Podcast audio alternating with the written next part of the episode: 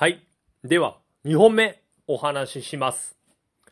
今から10年ぐらい前、9年か10年ぐらい前で、今の嫁と結婚する前、彼女との関係だった時のお話なんですけど、1K の小さいアパートに一緒に住んでたんですよ。同棲っていう形で住んでまして。で、ある時、嫁が、その、下着がなくなってるって言ったんですね。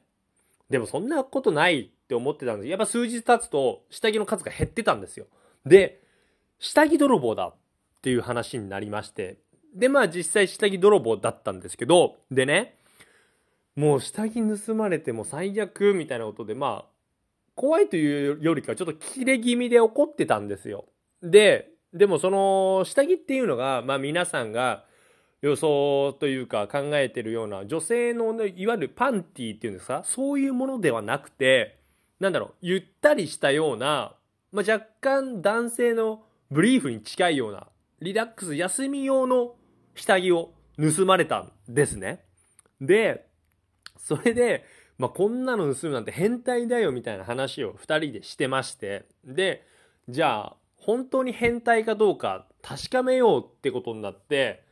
まあ、最後のそのゆったりするパンツ、最後の最強の一枚、もうほんとでかいネズミ色のすごいね、腰まで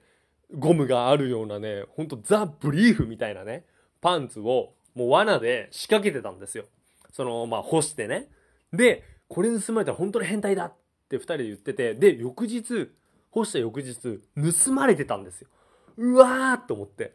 うわ、マジかみたいなことで、嫁もほんとさらに怒ってて、もうこんなん盗む変態だ、も決まったわ、変態だ、もう、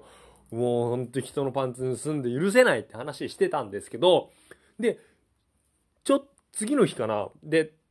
立ったら、そのベランダの先に植木みたいな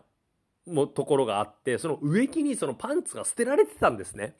はい。で、そのパンツ、多分泥棒側からすると、あじゃあ下着盗もうって思って盗んだんですけど、なんだこれもう男のパンツじゃねえかよって多分捨てたっぽいんですよ。明らかにね。そう、明らかに風が飛んだとかじゃないから。で、嫁が一番切れてたんですけど、もう盗んだんだったらちゃんと最後まで盗めよって言って一番ブチ切れてましたね。で、結局、そのパンツっていうのは、まあ、一見盗まれてリリースされたんですけど、まあ、気持ち悪いから、そのままにして、その家は引っ越しました。以上です。